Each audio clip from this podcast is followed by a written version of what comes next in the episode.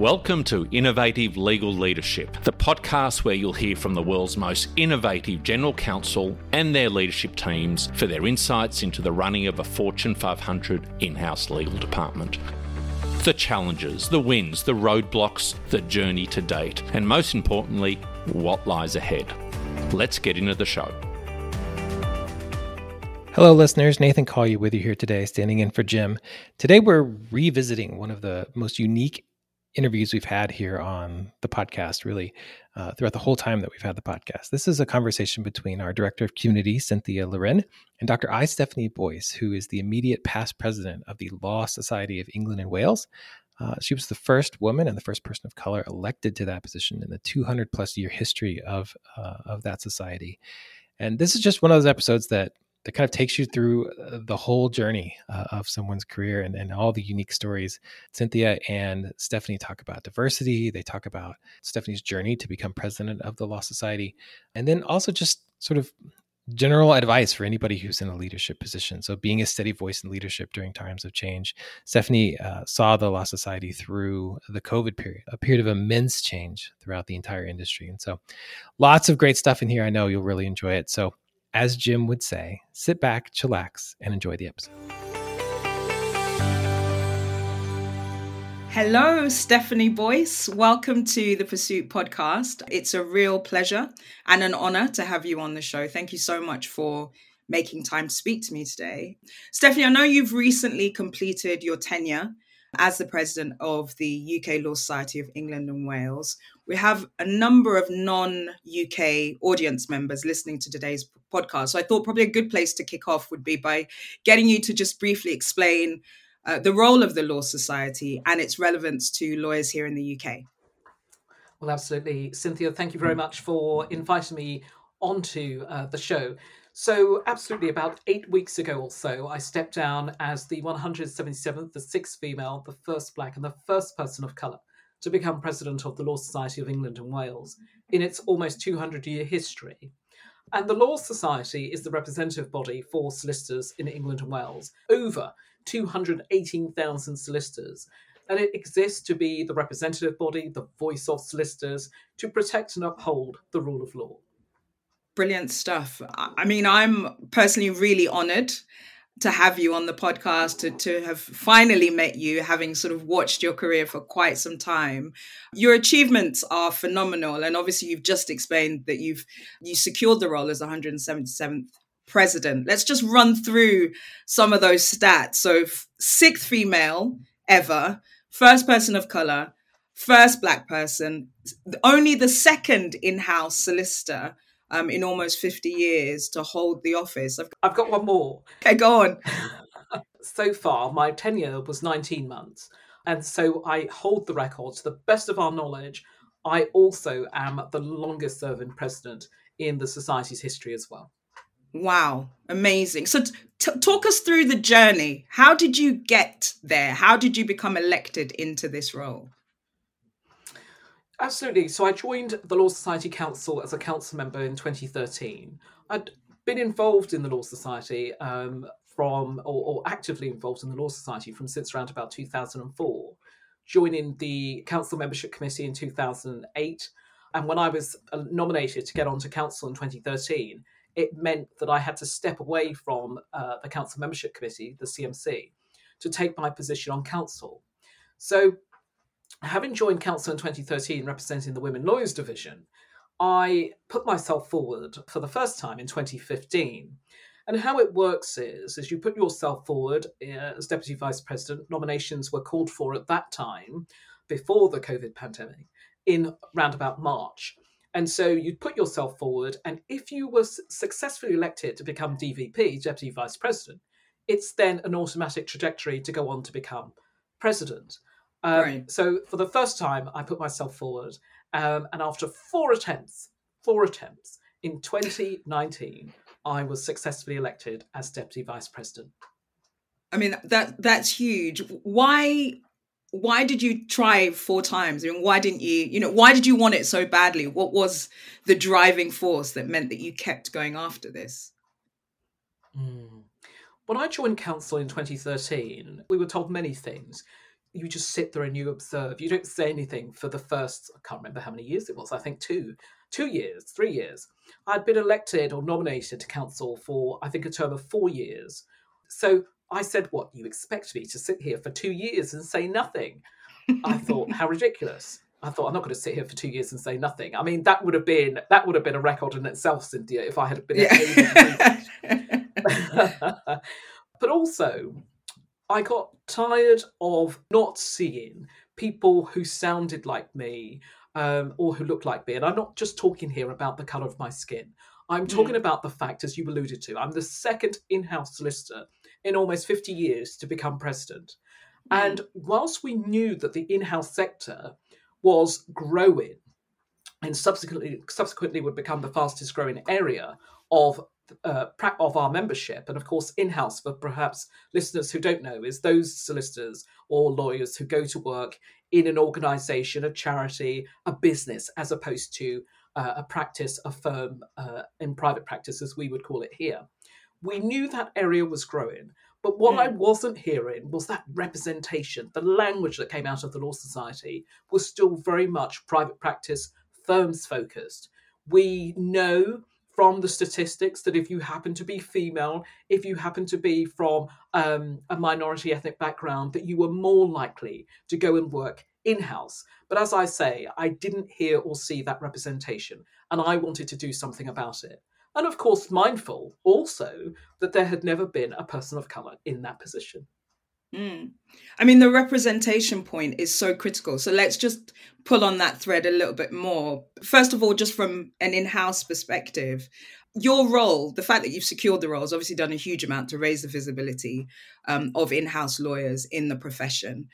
Can you perhaps share something about you know what is unique about being in house what are the unique challenges how does that differ from being in private practice one of the challenges about being in house is that you may be, as often I was in my career, you may be the only legal counsel within that organisation. And thinking about, and you may be the first legal counsel in that organisation because we also went through, again, before COVID, we went through uh, this period where lots of businesses wanted to bring their legal advice in house because, for a number of reasons, primarily for some, it was about cost. But they wanted to bring that advice in house so they could have it readily available as and when they wanted it. Mm. And they recognized that actually there was a bit more to have an illegal counsel in their business. And of course, Cynthia, we would see the rise of GCs in this country, general counsels in this country, and the, the, the influence and the significance of their voice. So for me, lots of organizations where I was the only person in house. And it is, can be, a very lonely place because you don't potentially have the resources. You don't have the individuals that you can say, What do you think about this? You know, the, the other colleagues, legal colleagues, to draw experience from, and so mm. forth. We know the challenges are different you are also running a you know you're part of the business you are part of the strategy you may be in, asked to feed into that but what we weren't seeing also, we weren't seeing a lot of resources from the society or indeed from the SRA, the Solicitors Regulation Authority, who regulate solicitors in England and Wales. And of course, we're told that the SRA will produce guidance for in house colleagues, and I absolutely welcome that, but it still hasn't materialised. And so the point around trying to get the in house sector recognized for the value that it that it brings to the profession, it brings to the sector. And we now know on the last figures that we took, 25% of colleagues work in-house, the fastest, fastest growing sector of uh, the solicitor membership in England and Wales. But it's probably a lot higher than that because those statistics were taken a few years back now, I think 2019, 2020. That is based on those that we know about because lots of practitioners who work in house may not have a practicing certificate. Because, for instance, if you work in the government legal department or the criminal prosecution service, the CPS, you may not need a practicing certificate. Most of my career, I've not needed a practicing certificate. In fact, I have one now. You know, I haven't practiced since July 2019. Yet I've kept up a practicing certificate. But there are colleagues who work in house who may not factor into those numbers. So that number, 25%, could be a lot bigger than the 25% I quoted.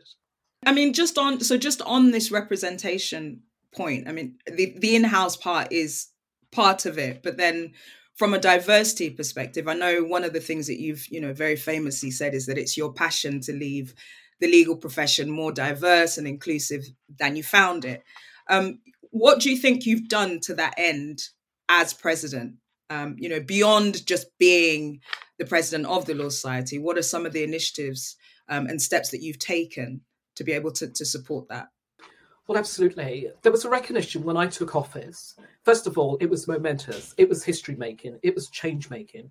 I wanted to use the platform that being an office holder, as I was as Deputy Vice President for an extended period of time because COVID hit during that time. So instead of 12 months, I served for 15, uh, 15 months. And as Vice President, instead of 12 months, I served for five months, mm. which then gave me the extended period of time of 19 months as President. But I wanted to use my time as an office holder and the platform that would be afforded to me to make a difference. And so I set out very clearly when I became Deputy Vice President to set out my mission. And as you said, to leave the profession more diverse and inclusive than the one I entered. But I was very clear, I've always been clear, that it must be a shared ambition with each and every one of us playing our part.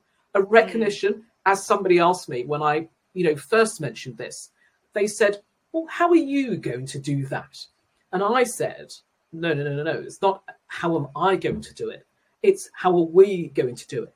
Because that old African proverb that talks about it takes a village to raise a child, and that's exactly how I saw it. That if the profession was going to change, it needed all of us to take responsibility and to play our part in how we were going to move things on. And so, fast forward a year later, and we would have the abhorrent events around George Floyd and the subsequent Black Lives Matter movement. And that would absolutely shine a spotlight on some of the structural inequalities that existed within the legal profession. And if I may, particularly the solicitor profession. And so, whilst there was lots of people, press, whatever, calling up the Law Society, wanting to speak to the DVP, me, about my experience of institutional racism in the profession, I said, I'm not interested in speaking to the press about my experience. There's plenty of other people who perhaps would be willing to speak about their experience. But what I want to do is I want to talk about change, measurable change, so that we're not just talking about this in years to come, but that when I leave office, we can absolutely see how the dial has moved. And so what I did was I called together because although it was, um, I didn't believe it to be a solicitor profession issue, I called together the legal profession, the Bar Council, the Bar Standards Board, CILEx, the Solicitors Regulation Authority, sat us all down and said, What are we going to do? How do we move the dial? And we came up with a number of initiatives, but primarily ACT, Achieving Change Together. And that mm. was an umbrella for different initiatives that we would undertake collectively, collaboratively, and individually around different race initiatives. And of course, you saw the Bar Council's initiative around race. You saw the Law Society publish their publication uh, around their race inclusion report, you know, a number of roundtables. So we spoke initially about race and then we moved on to social mobility. But it was about how we were going to change things. And so the credit is not all mine, but absolutely it was how we were going to move things on.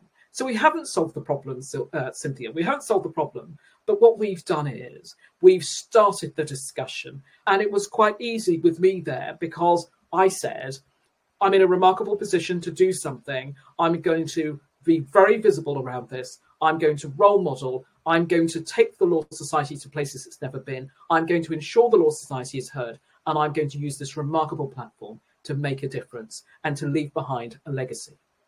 And do you, how do you think that we now go from sort of the point of discussion to actual action? You know, how do we as private practice lawyers, lawyers in private practice, lawyers within in house teams. how do we actually achieve change? Because it's it's great that we're talking about it. And for me you know certainly post george floyd i had the opportunity to share things that i'd never shared about my own experiences as a young black lawyer in in, in big law. So it's great that we've got the platform but it does feel like we're still just talking. So what happens now? What comes next? Well absolutely so one of the things we did, so we saw a number of initiatives come out of this, 10,000 black interns, you know, which the Law Society was part of. And I was absolutely great to be part of that and work alongside very gifted young people who perhaps otherwise would not have been given the opportunities that this initiative afforded them.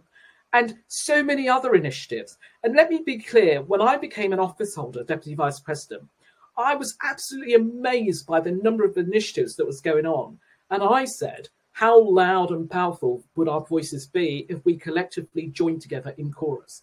There's lots going on, but I also hear that there's a bit of uh, lethargy, you know, going on in terms of, you know, we're tired of talking about mm. race. You know, we need to talk about other things. Um, you know, and of course, the problem hasn't been solved. We've got to continue until there is equality of opportunity, until there is equity, we don't get tired. We shouldn't be tired. We should be thinking about how do we move the table so that, and, and, in my view, it's not enough to give a diverse colleague a seat at the table if you are not going to allow their voice to be heard.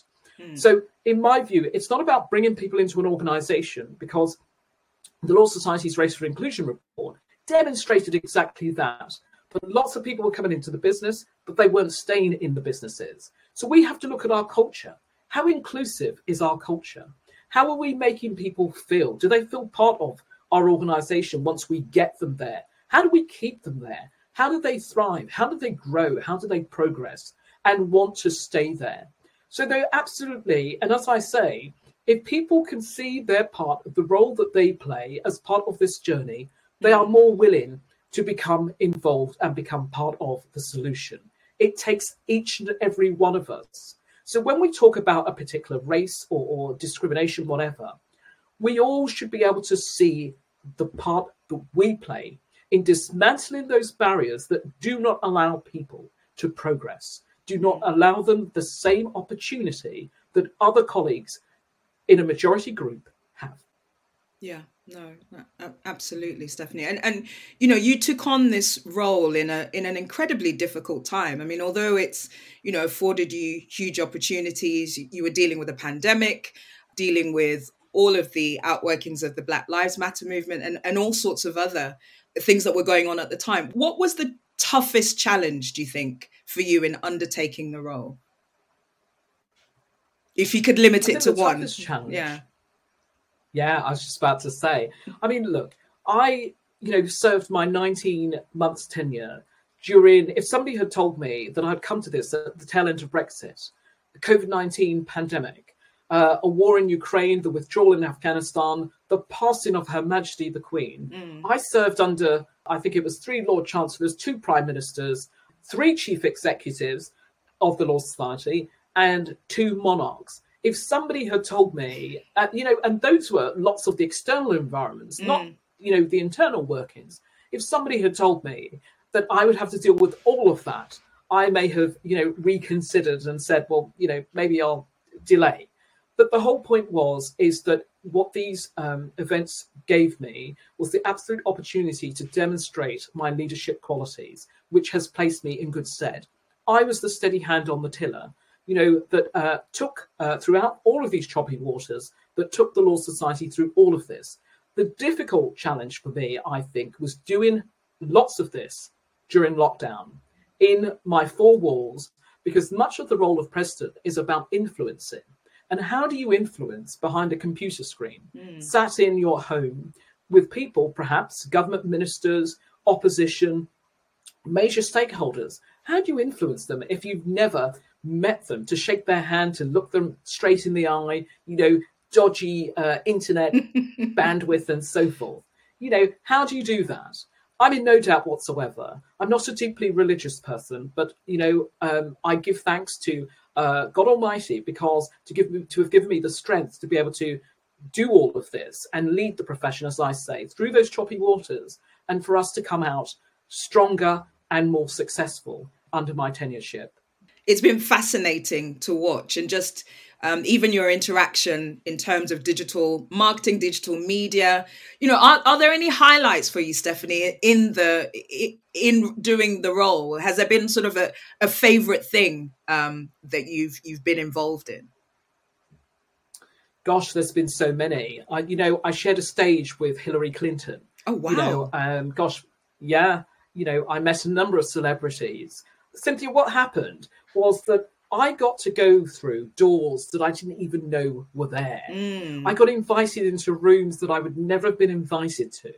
And so the highlight, it was my absolute privilege and honor to serve. I gave this role everything. Being deputy vice president, you are remunerated, because yes, you are remunerated, mm. on a five day a month basis. Vice president, 10 days a month. And president, you are expected to do so full time. But can I say this is more being president is more if the job is done correctly, it is more than full time. But when I became deputy vice president, it was publicly announced, I think, on the 29th of April. I was working on a project through my consultancy company, Stephanie Boyce Consulting Limited. And by the 14th of May, I thought, oh my gosh, this is going to be huge. And I gave notice on that project, even though I was not due to be inaugurated as deputy vice president until the 4th of July but such was the interest from the press and from other people. So for me, this was a once in a lifetime opportunity. And if I was going to do it, I was going to give my utmost and do it well. Um, and, you know, I, I think, Cynthia, judging by the testimonials, the comments, and so forth, um, that, you know, I've done a good job.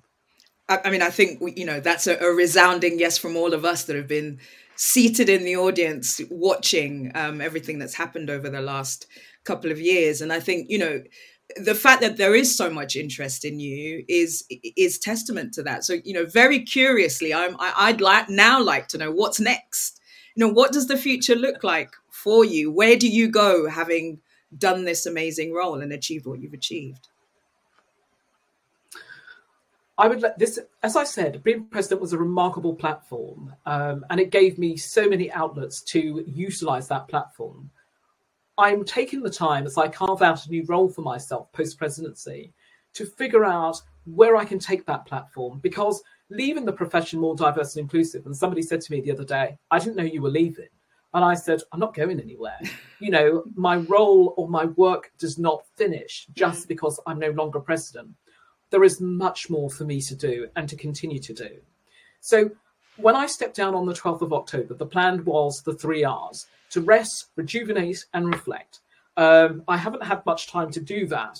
But come the 23rd of December, I'm hoping to lay down the laptop and everything else, put my feet up, and enjoy some quality time with my family. Because that's one of the things, you know, when I mentioned about uh, being president, being full time, the sacrifices that you make, you are expected to live away from your family um, because you live in London. You, when we could, I travelled quite a bit. Um, you don't necessarily see friends and family all the time. Mm. So, re, uh, um, reacquainted myself with family and friends and my home uh, is something that I'm looking forward to and I've enjoyed over the last eight weeks. But certainly, going forward, uh, there's more yet to come from Steph- I, Stephanie Boyce. Fantastic. Um, Stephanie, I'm curious, what what keeps you awake at night now? I mean, obviously, I know you're you're going to have a little rest um, over Christmas, but what what is it that bothers you? What is it that troubles you that that you know that you really want to be involved in going forward? I think it was fair to say that when you know when I moved, when my family emigrated to America in 1985, America would have a lasting impression upon me, but it pricked my social justice consciousness absolutely did it. So lots of social justice work, but also what keeps me awake at night. At the moment, what keeps me awake is the unkindness. There is so much unkindness out there at the moment. Um, and I would like to think, or, or would like to hope, that people who have a voice, who have a platform, because that's what got me into doing this work in the first place. I wanted to give the voiceless a voice. But people who already have that voice, who already have that platform, that instead of using it in such a unkind, hostile, negative way that they put it to better use. Mm. So what keeps me awake is that unkindness. Mm. Because in a world where you can be anything, be kind. Not my words, someone else's, mm. but I've borrowed them because I love it. Those words. Yeah, yeah. Uh, what What's the hardest thing you've ever had to do that you're that you might be willing to share with us on this podcast? The hardest thing I've ever had to do. I think the hardest thing I ever had to do was um, be a, a, a postwoman um, because I'm absolutely petrified of dogs. wow, tell us more about that. When when was this? This was early on in your career, was it? Yeah, yeah.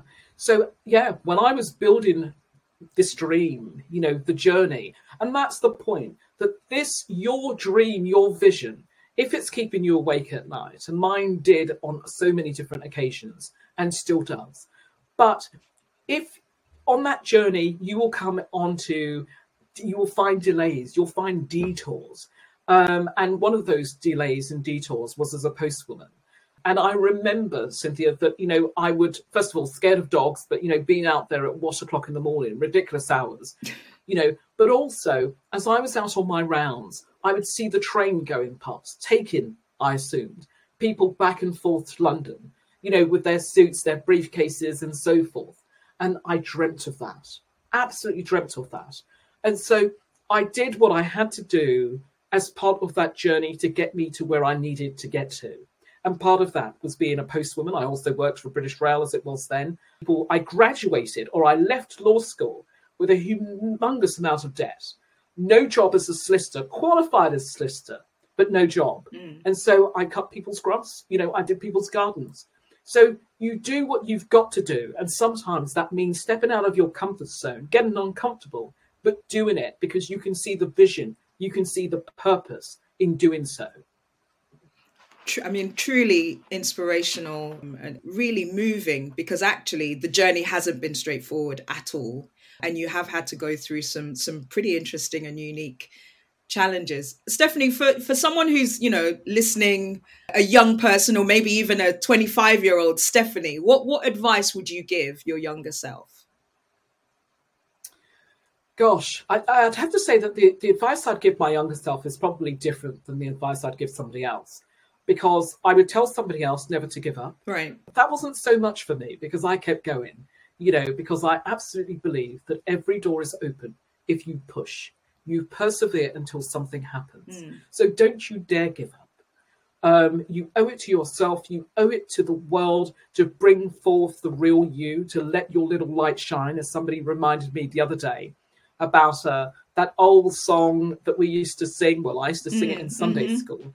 But, you know, this little light of mine, I'm going to let it shine. Let your light shine. Let the world know that you're here that you there is something inside of you that you have to offer, that you can be the best. Run your own race, write your own story. Don't listen to. I didn't take advice from other people terribly well because I found out very early in my career that the advice that people will give you is not necessarily the advice that they will take for themselves. And sometimes, through running other people's uh, race, we neglect to run our own race and we remove ourselves from opportunities, from spaces, you know, that may have come out or, or served up a different conclusion or solution than what it did for someone else, if that makes sense. Mm. That's in a bit of a muddled way, but I think you get the point mm. in as much. So it's about never giving up. Allow yourself to just be the best version of you. And whatever you do, whether you are a cleaner, whether you're cutting people's gardens, whether you are whatever you do, do it to the best of your ability. There is a young man who contacts me every so often, and he tells me about, uh, he keeps in touch with me and he tells me, you know, he's doing this internship, whatever. And he says to me, Stephanie, because I must have told him along the way exactly this. And he says to me, I want you to know that I turn up, immaculately turned out. I turn up on time, and no matter what, because he was because uh, he was doing an internship abroad, and he says, no matter what people say to me, I'm on my best behavior always. Brilliant. Brilliant. Stephanie, I'm so, so grateful to have had this time with you. And honestly, I'm I'm thrilled that you didn't give up. like I said, the representation is just phenomenal. For me, I remember hearing the news that you'd, you know, won the role or secured the role as as um, president for the Law Society. I didn't know the story. I didn't know. You know, I've learned a huge amount today. Um, but it's it's brilliant. Um, the achievements are phenomenal, and really thank you for everything that you've done. And we just we continue to wish you every success. I'm I'm personally waiting with bated breath to see what happens next in the I Stephanie Boyce story.